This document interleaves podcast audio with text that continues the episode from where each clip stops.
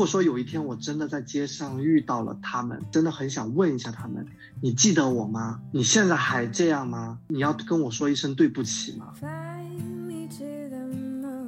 假设有一天别人在遇到这种事情的时候，我希望能成为那道光。Hello，大家好，我是知了。Hello，大家好，我是 Reason。嗯，前段时间播出的《黑暗荣耀》，不知道大家有没有看？这是一部涉及校园暴力题材的黑暗风复仇剧，从镜头语言到剧本台词，冲击力都非常的强，乔妹的演绎也很棒。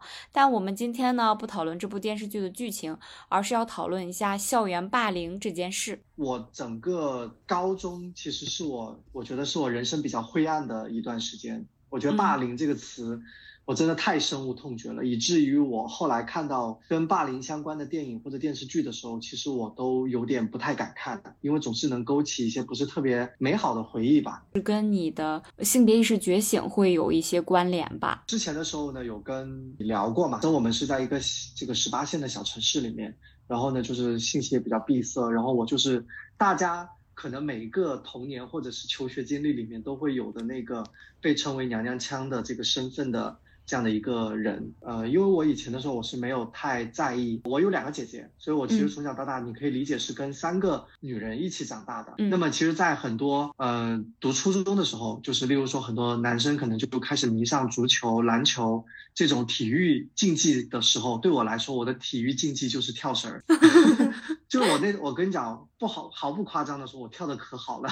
就是在年级里面，没有女生能跳的比我更好。你说的那个跳绳，是不是我们北方人讲的跳皮筋儿啊？对，跳皮筋儿。哦，我能脚踩莲花，你知道吗？那你很棒。因为因为小时候的时候，我在家里嘛，我就我我俩，我只能跟我俩姐玩嘛。因为这个事儿呢，也被一些就是同学嘛，就是嘲笑嘛。但是读初中的时候，整体还算好，因为那会儿其实大家。心智还没有那么健全，我觉得可能你人性当中的那个就是恶的、邪恶的那一面，我觉得还没有完全觉醒，或者是说叛逆期，大家普遍还没有来。那么等到我读到高中的时候，比较恶劣了。我记得我读高中的时候，嗯，印象最深刻的吧，可能一直以来我的女生、女性的朋友都会比较多一些。嗯啊，就大家都女生都比较喜欢跟我玩儿，再加上可能那会儿，我现在回想起来，我那会儿的言行举止可能是略微微的有一点点这个偏女性化一点点啊。然后呢，我还记得我当时我的那个同桌，他呢就是喜欢一个女生，然后那个那个我的同桌他是有点像是那种痞子啊，就是那种混混的那种，很喜欢去欺负别人。他喜欢的那个女生呢，恰好就是我也认识。然后呢，我们两个人就因为他经常会找我聊天儿，然后这个事儿呢，就在他眼里看起来就好像是，就是因为他自己追不到那个女生，然后他就可能会觉得我在中间说了一些什么不好的事情，对，或者是从中作梗吧。嗯，然后呢，他就特别针对我，例如说这个周末的时候，就周五的时候，老师不是都会。发这个试卷嘛，周一要交嘛，就家庭作业这种，他会把我的试卷就是改成他的名字，然后直接交上去。但因为你知道这种事情你是没有办法去找老师的，在我们那个年纪，感觉去找老师这件事情已经是一件比较丢人的事情了。同学们会认为你有一点大惊小怪，就是你居然去告老师，哎，对，就会觉得说。因为本身你就已经是在大家心中，其心中已经是有点这种这个娘娘腔的这种角色形象了，然后你再加上你去告老师，我觉得可能会让他们就是更加嘲笑你。所以其实我这个事儿，我就一直也都是压着的啊。包括说他这边最过分的一件事情是什么呢？是我有写日记的习惯。你知道以前的那个日记本都是带锁的嘛，对。有一天我就去中午吃饭了之后，然后就日记本我就留在桌子里了。等我回来的时候，我发现锁被撬开了，然后本子不翼而飞了。他呢就一脸坏。笑的有一点那种怒气汹汹的，然后看着我，然后跟我讲说：“所以你认为我是个混蛋是吗？”哦，他发现了你在日记本里头有写一些你讨厌他的话。那会儿的时候，我在我的认知里面，我觉得日记本是一个非常私密的一个东西，而且我觉得以大家的这个素质来说，应该不至于会有人会去把你的锁撬掉。你说你偷偷看一下，我觉得可能也没啥，但是谁会大胆到去把别人直接把别人的锁给撬掉，然后去看这件事情？最关键的是，他把这个事情，把这个本子。去班上传阅，你知道那会儿的时候，就是男生总是会有一种，你知道会一一坏坏一窝的那种感觉，群体性作恶。对对对，就我我其实是深深的感受到了那一次对我的一个伤害。我本来就很难过了，我的这个东西被人家就是看到也不是说看到，最主要我是觉得他这个行为太恶劣了。嗯然后他们也没有任何人觉得自己是有问题的，然后对，居然也没有人站出来去制止这件事情，就说这样不好，这样对人家很不尊重。就一方面是因为他本身是一个有点像是班级里的一个恶霸吧，可能嗯就是像那个叮当猫里面的那个胖虎那样的角色，可能也没有人敢站出来吧。但是我我其实我觉得没有人站出来这件事情不是最让我心寒的，最让我心寒的是那些可能之前你觉得你跟他们是朋友的那些人，在那个时间点他们聚在一起在嘲笑我这件事情。嗯，这样会让你很伤心，你甚至会怀疑过往他们对你的友好其实是假的。对啊，所以就这件事情其实对我的影响还特别大。高一读完了之后，我就跟我爸妈讲，然后我就换班了。所以这个应该是我经历的一次，就是比较大的一个校园霸凌。我们俩之间也起过争执的，你知道吗？然后因为我哦个子也比较小，其实也算打过架，但是也打不过嘛。当时没有嘤嘤嘤的哭，但是的话会觉得比较委屈吧。而且你也知道，在那个年龄阶段，其实大家整体还是比较爱面子的。对，对，你在班上的时候，就是被人家打，就是大家在那个时候并不会觉得说，就是一个人欺负另外一个人是不对的，他只会觉得打输了的那个人是值得嘲笑的。所以其实我觉得这件事情对我来说比较大的影响，一方面肯定是因为觉得我自己刚刚提到的会有一定的这种阴影，但另外一方面的话，其实我觉得对我也有一定的正面影响吧。就是我觉得我之后的我自己，我觉得一直都是希望成为一个有正义感的人。因为嗯可能自己淋过雨，所以下雨天的时候也会想帮别人打伞。读初中的时候，我现在回想起来，还有一个女生被霸凌，嗯霸凌的非常严重。随便说几个事情，我觉得可能听众都会觉得就是牙痒痒的那种。首先哈，就是她可能在长相上面确实不是传统意义上的漂亮的小朋友呃女生，或者是说更别提漂亮了，就是长相确实可能那个一点，这个中等偏下一点。嗯第二个呢，就是个子也比较矮小。第三个的话呢，就是这个女生呢，也是属于可能性格也是属于比较刚烈的那种类型。你也知道，读初中的时候嘛，就是大家就是非常喜欢给别人取外号。对对对对对，啊、而且尤其是喜欢去拿别人的一些缺陷、生理上的一些特点去给别人取外号。因为我不我不知道为什么，就是读书的时候，老师从来没有教过我们什么叫冒犯，就是而且还会有一些老师，甚至是有一些家长，他会为小朋友的这种冒犯去开脱，他会说他没有恶意，他就是在跟你开玩笑，你不要那么小气，你不用想那么多。对。然后这个女生呢，当时的时候呢，就被就是大家取外号叫野猪。嗯，很过分。当这个野猪的这个代名词，就是被叫着叫着就已经变成了取代了这个人的本名，就大家任何人见到他都要叫一句野猪，不管是在班上还是在路上碰到。发展到后面是发展成什么呢？例如说他马上要回来了。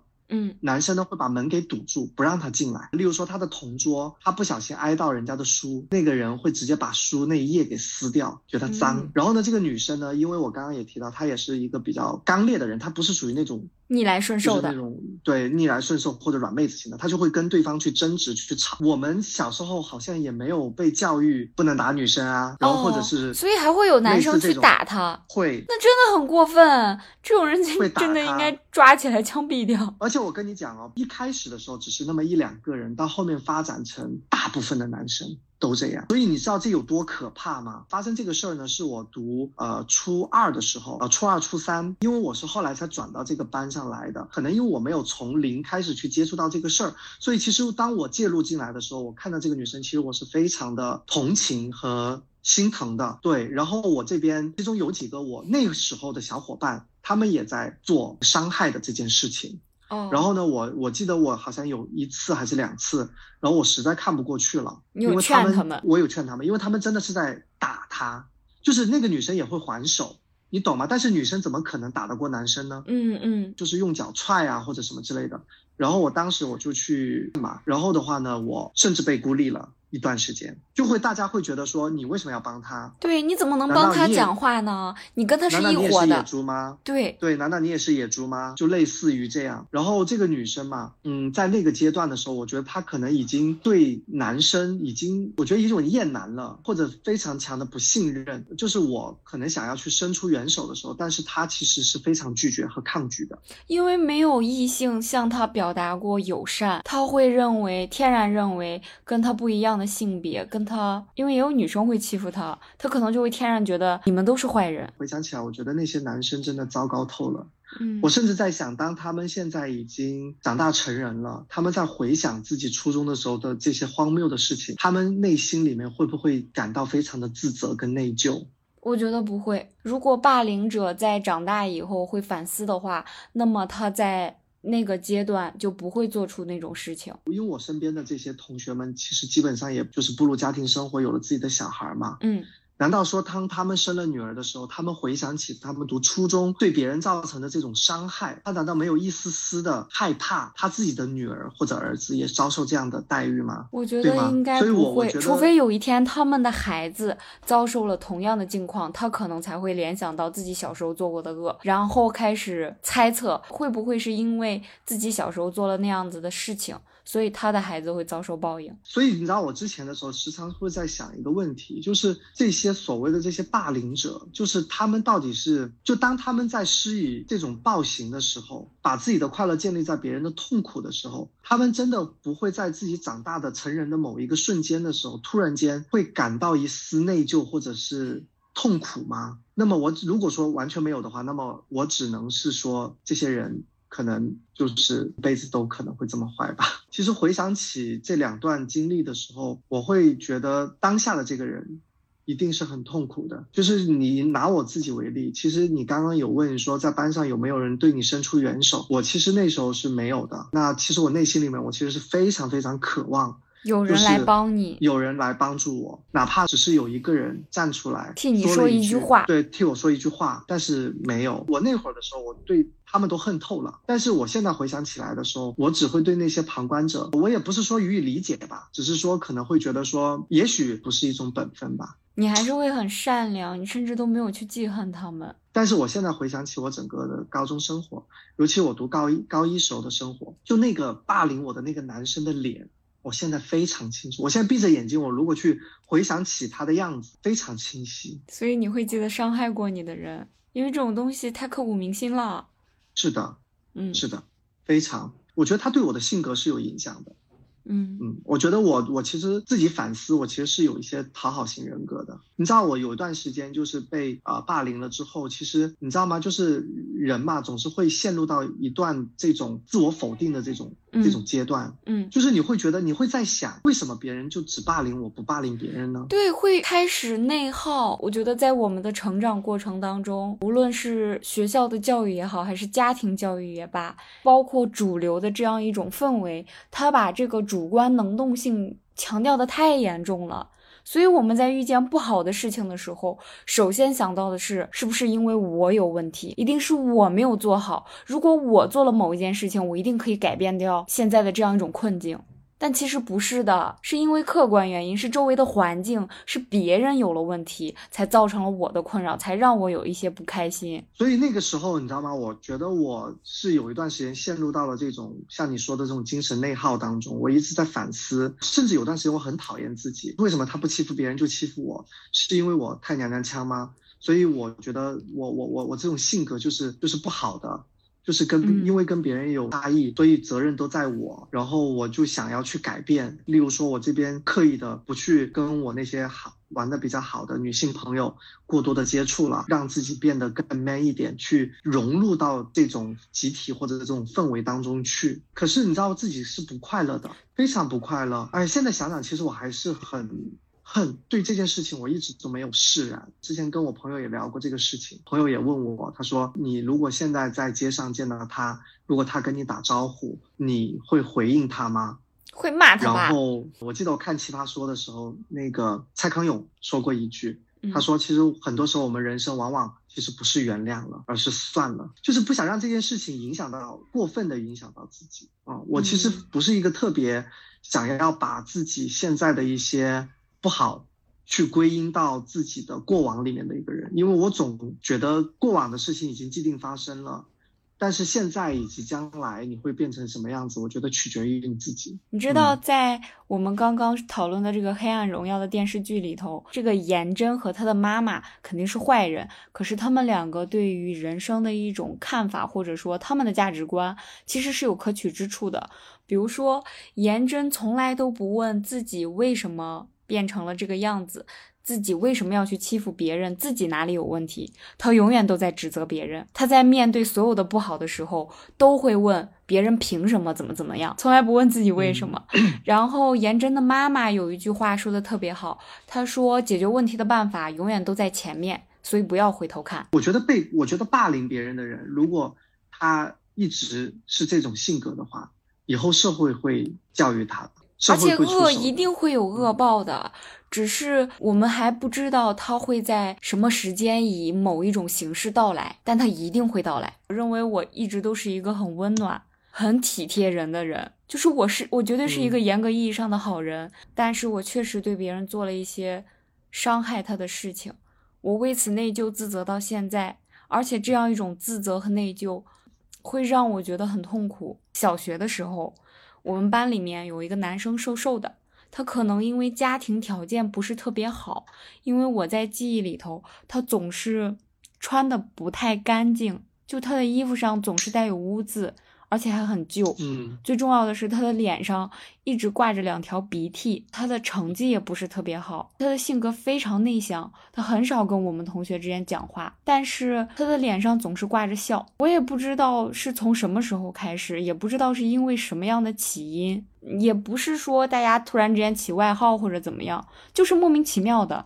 班里面的人开始欺负这个瘦弱的男生，这种欺负它是一种循序渐进的过程。一开始先是嘲笑他的衣着。嘲笑他穿的破破烂烂的，在后面就嘲笑他总是挂着鼻涕，说他不讲卫生。然后班里面会有一些同学不跟他讲话，对他表现出很嫌弃。就像你刚刚提到，你小时候那个女生被叫野猪，她不小心碰到别人的书的时候，对方会把那一页书撕掉。就是大家不跟他讲话，尽量不去碰这个人。再到后来，我们这个同学就已经发展成了，大家会在他打扫卫生的时候故意乱扔垃圾，把他的作业本藏起来。然后把他的书包扔来扔去，还有他的校服扔来扔去，扔在地上去踩，去戏弄他，到最后就对，到最后就已经发展成，因为班里面总会有一些男生，他可能个子比较高，长得又比较壮，然后这些人就开始打他，没有到那种殴打，拍他的头一下或者踢他的屁股一下，就是这样一种打。当时是有一天，那一天他应该是值日生。他因为被大家已经在孤立了，没有人跟他做朋友，然后跟他一组打扫卫生的那些人都跑掉了，就剩下他一个人在那里慢慢的扫地。我也忘记那一天究竟是因为什么原因，我走得很晚。他在打扫卫生的时候，我还在教室里头磨磨蹭蹭，然后班里面还有一些人也没有走。我们班里头那些经常欺负他的人，就那些强壮的男生，就蹲守在教室门口。一直在大声的嘲笑这个男生，然后我当时有在听他们说一些很过分的话，我没有参与到其中，但是我也没有制止，我就是作为一个旁观者在那里做我自己的事情。然后那个男生就一直默默的扫着地，他对于别人对他的欺负一直都是逆来顺受的，他从来没有反抗过。扫地从后排开始往前扫，他扫扫扫到我的这一排了，然后他对我笑了笑。他这个笑容大概的意思就是希望我让一下，好让他把这一排地快点扫干净。然后我跟这个男生从来都没有说过话，一来他坐的离我真的很远，我下课也不会跟他在一起玩，毕竟他是一个男生嘛。然后另另一方面就是，嗯，你知道那个时候班里面的同学都会欺负他、嘲笑他，我没有理由去主动跟他讲话。就像我说的，就我会觉得。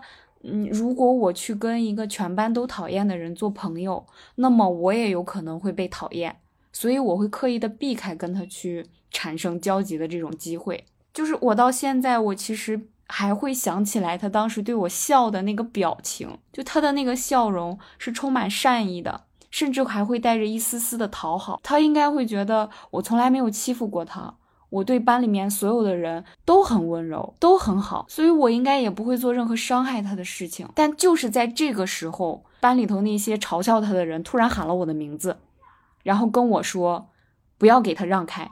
然后还在那里起哄，让我去踹这个男生一脚。他们就是一直在不断的大喊我的名字，并且大声喊着让我去踹他。我不愿意去那么做。我虽然那个时候没有霸凌的这个概念，但我很清楚的知道。平白无故的打人是一件错的事情。然后那些叫喊着让我去打他的那些同学们，我觉得他们就是霸凌者。他们看我一直没有动，然后就开始问我为什么不去打这个同学，还开始喊我是不是喜欢他。就我不知道现在的小学生会怎么想，但是在我小时候。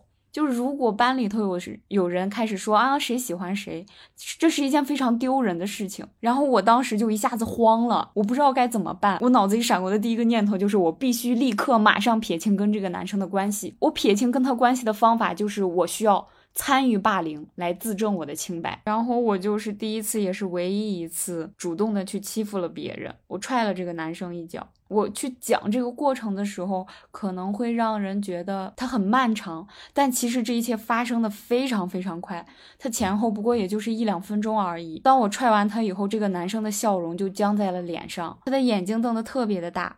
他的眼睛里就是那种不敢相信，还有一点不可思议。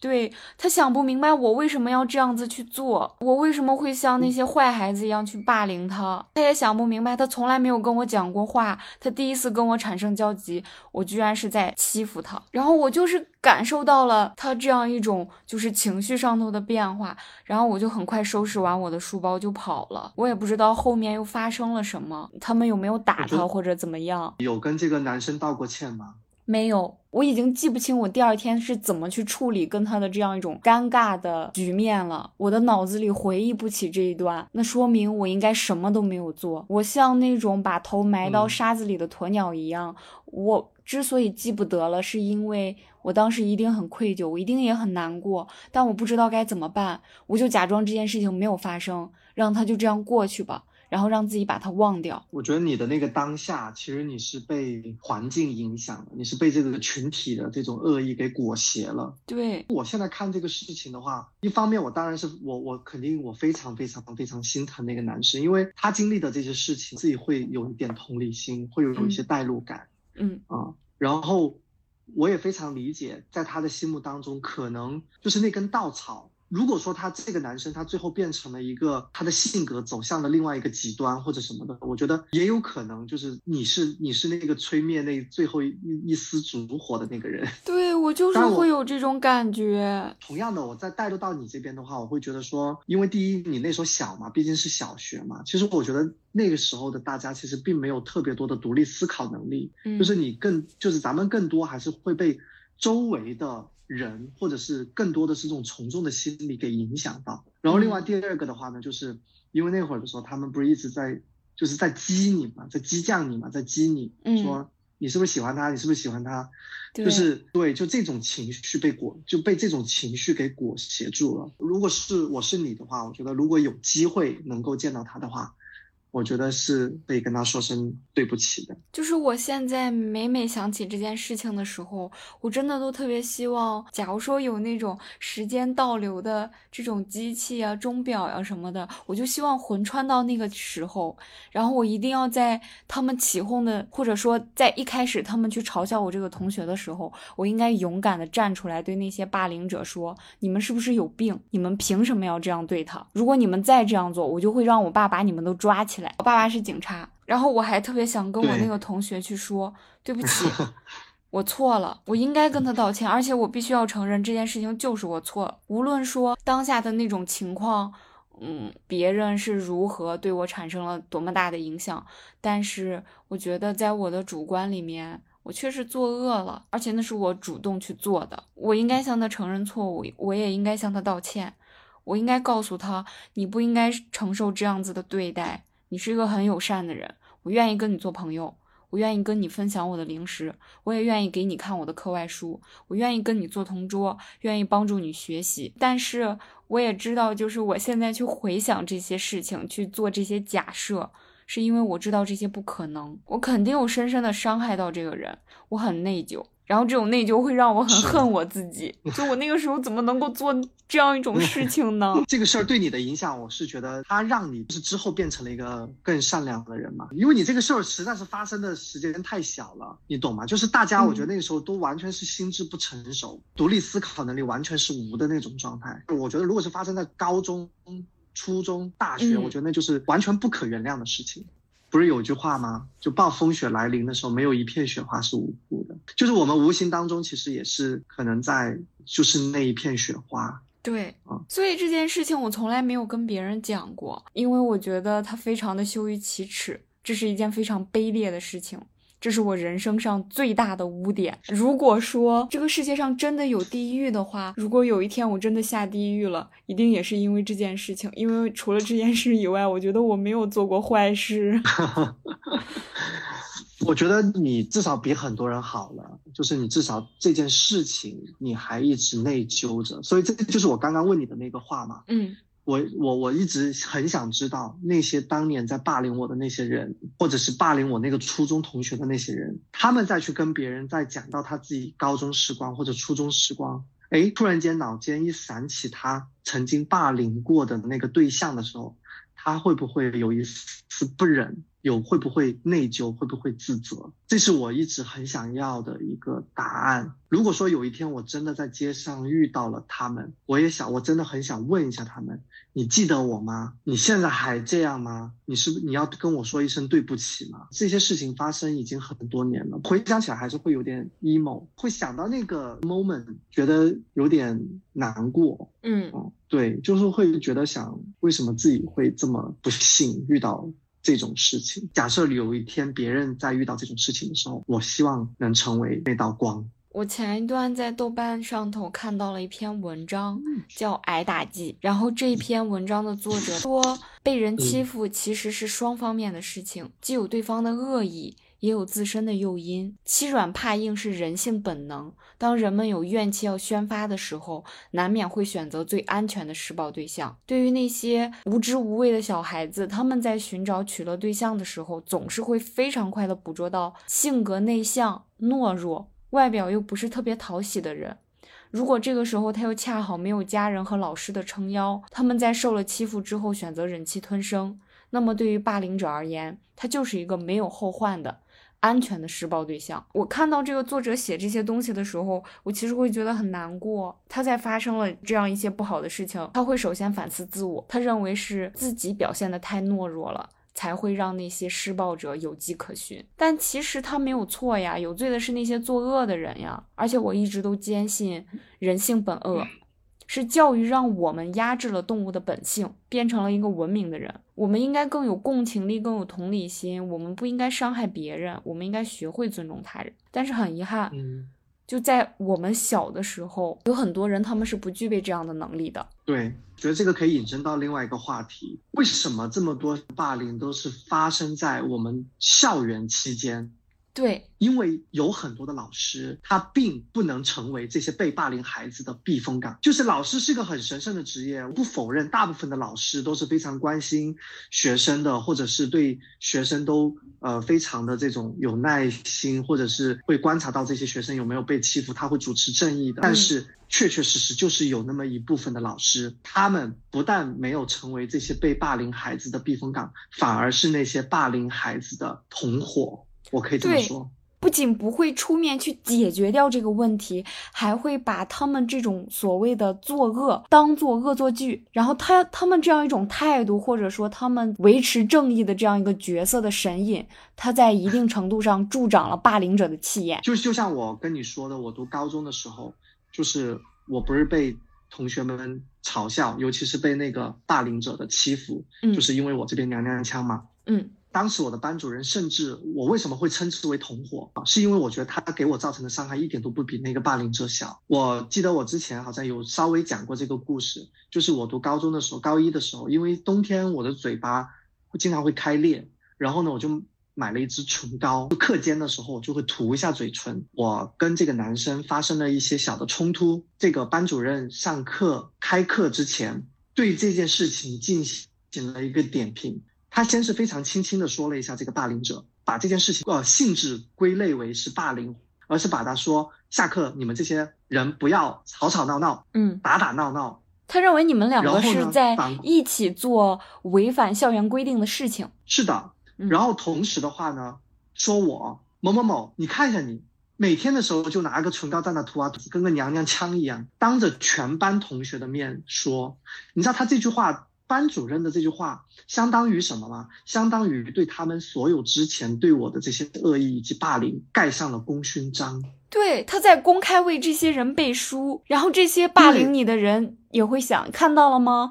老师都在这样说你，哎，所以我们就是要欺负你，他们你知道吗？就是从此之后就是更加肆无忌惮了。恶劣，因为对，因为他们拿到了老师的尚方宝剑啊！你看到没有？老师都说你是娘娘腔，对，你的这个行为老师都看不下去。我们现在做的这些事情，我们就是替天行道。对老师这个职业，我一直是处于一种既尊重，然后又很审慎的一个态度，嗯是因为可能我之前经历的老师有那么几个，真的是让我觉得他真的不配为人师。他们这嗯些人不仅默认了学生之间的欺凌，他要去旁观被害者出丑，看学生闹笑话，而且他们会对这些八卦津津有味，甚至还会主动参与进来，成为霸凌者。最爱对被霸凌者说的一句话苍蝇不叮无缝的蛋。为什么他不欺负别人就欺负你？对，一个巴掌拍不响，在我看来都是 bullshit。你看，像这种霸凌的这种事情，你看在不管是在国内还是在在国外，不哪种类型的文化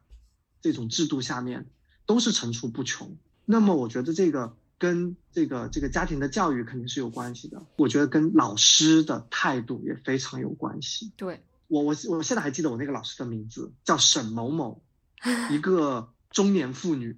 嗯，哦，你说到这个中年妇女，然后我觉得有一些老师，他们不光不应该当老师，他们甚至都不配称之为人。就你记得伤害你这个老师的名字，我也记得伤害过我这个老师的名字，但是我这个老师他不是针对于我一个人，他是无差别的在霸凌我们全班的人。我对他是一种非常非常浓烈的恨，他一定有那种极度的厌女症，然后他对班里那些长得好看的女生带着极大的敌意，他总是对他们公开羞辱，他会羞辱那些长得好看、穿得漂亮的女生，并且他是以此为乐的。我忘了是初几了。我在夏天的时候，我那一天穿了一条白色的连衣裙，然后那一天刚好是上他的课。我的这个班主任是数学老师，我在上他课的时候，突然之间发现自己来了月经。我那天穿的是白色裙子，而且我非常确信我的裙子上已经染了血，因为我感受到了，就是女生会对这个东西特别敏感。然后我的内心就一直在祈祷，快点下课，快点下课。然后我是不是应该借我同学的校服呀，或者拿什么东西挡一下，让我赶紧披一下围一下，对，让我赶紧去厕所把这些事情解决掉。然后就在这个时候，他喊我去黑板上做题。你知道，很多老师会喜欢叫学生到黑板上来写一些东，呃做一些题，写一些板书。然后我当时，对对对我心里头想的就是完了，我该怎么办？我就觉得非常非常窘迫。然后我颤颤巍巍的站起来，因为那个时候我不知道怎么去拒绝，或者说，在我那个年龄阶段，我觉得老师的话就是圣旨。我会觉得作为一个学生，我天然需要听老师说的话，哪怕他说的是错的。然后我就站了起来，我用手捂住我的裙子后面，然后我后排的同学立马就发现了，他就在后面小声的提醒我。然后我的同桌就回头去看了我的裙子，然后他开始小声的跟老师报告。我那个时候因为个子相对来说还比较矮，我坐在第一排，所以我非常确信我同桌小声说的那些话，他绝对是听到了。但是他这个时候并没有让我坐下，他也没有让我去厕所处理，而是大声的又重复了一遍我的名字，又重复了一遍让我上来做题的要求。我立刻就涨红了脸，我当下就被定住了，不知道该怎么办。然后他开始大声的去斥责我，认为我耽误了课堂的时间。就是这个老师特别爱说的一句话，就是你一个人，你耽误一分钟，你以为是你一个人的一分钟吗？你是全班多少多少人的，这就是多长多长时间。我没有办法了，我就真的走上了讲台，然后我背着全班所有的人，我把这道数学题写完了。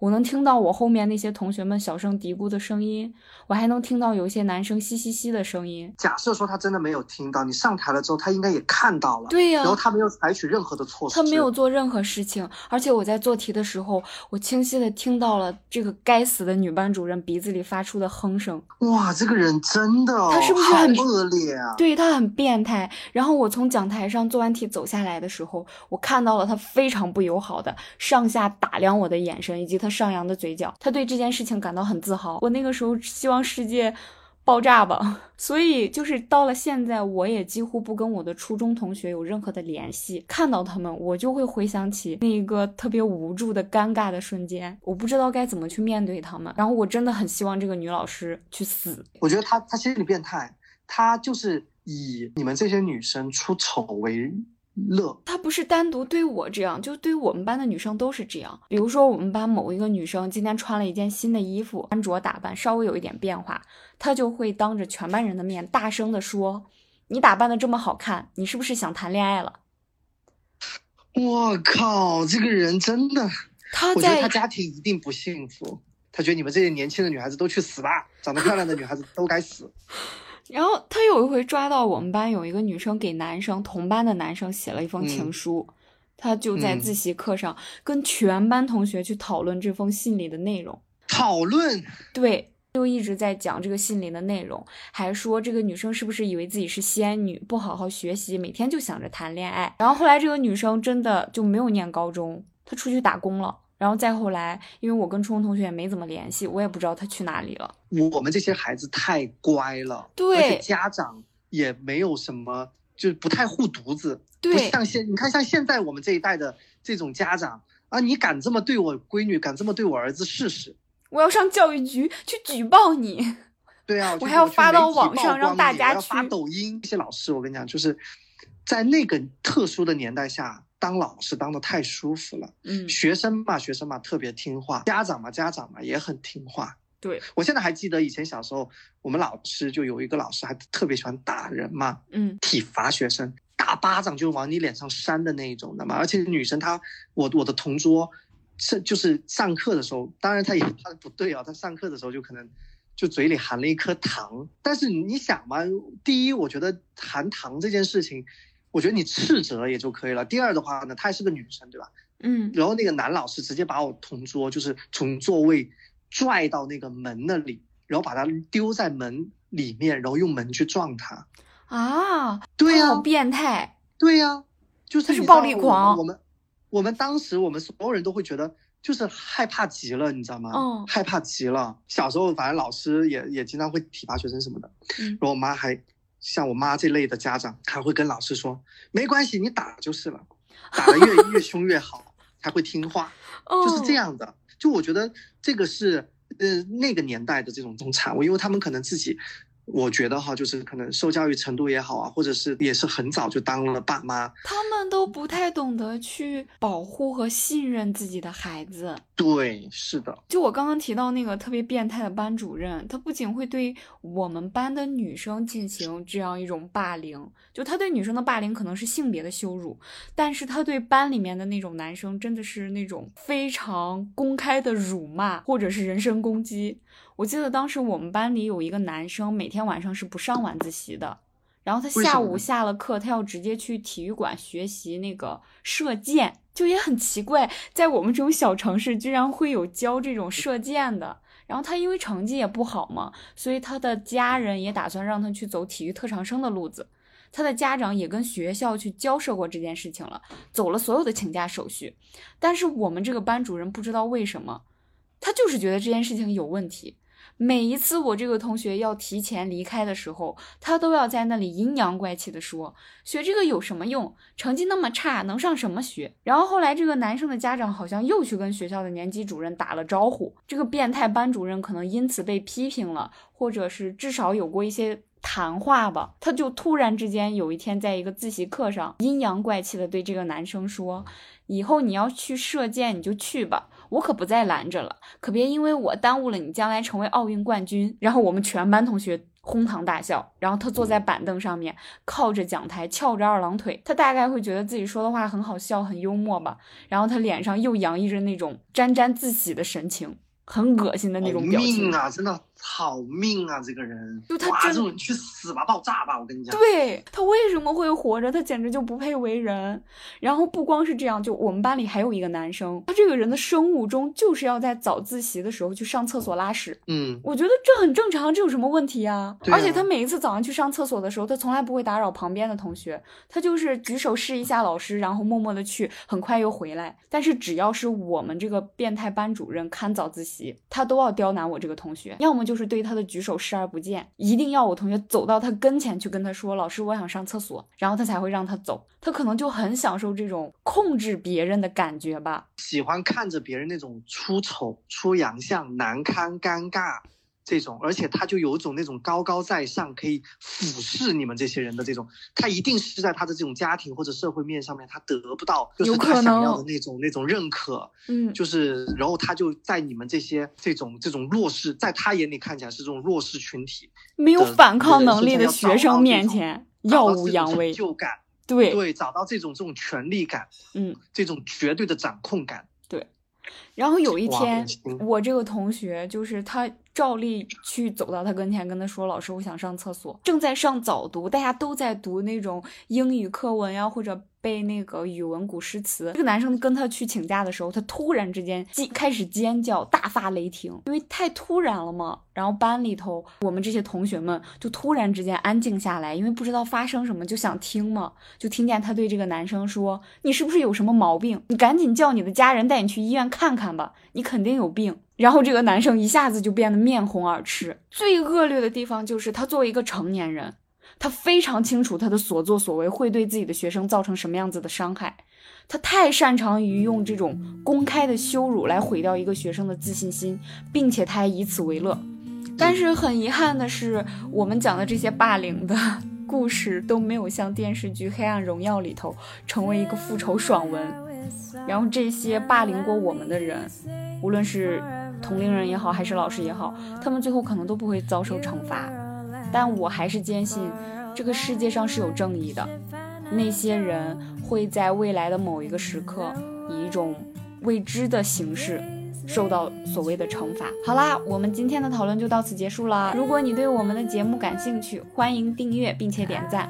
如果你对今天的话题感到意犹未尽，或者说你想跟我们分享你被霸凌的经历，就在节目的下方给我们留言。感谢大家的倾听，希望未来每一个日子里大家都可以平安并且快乐。拜拜。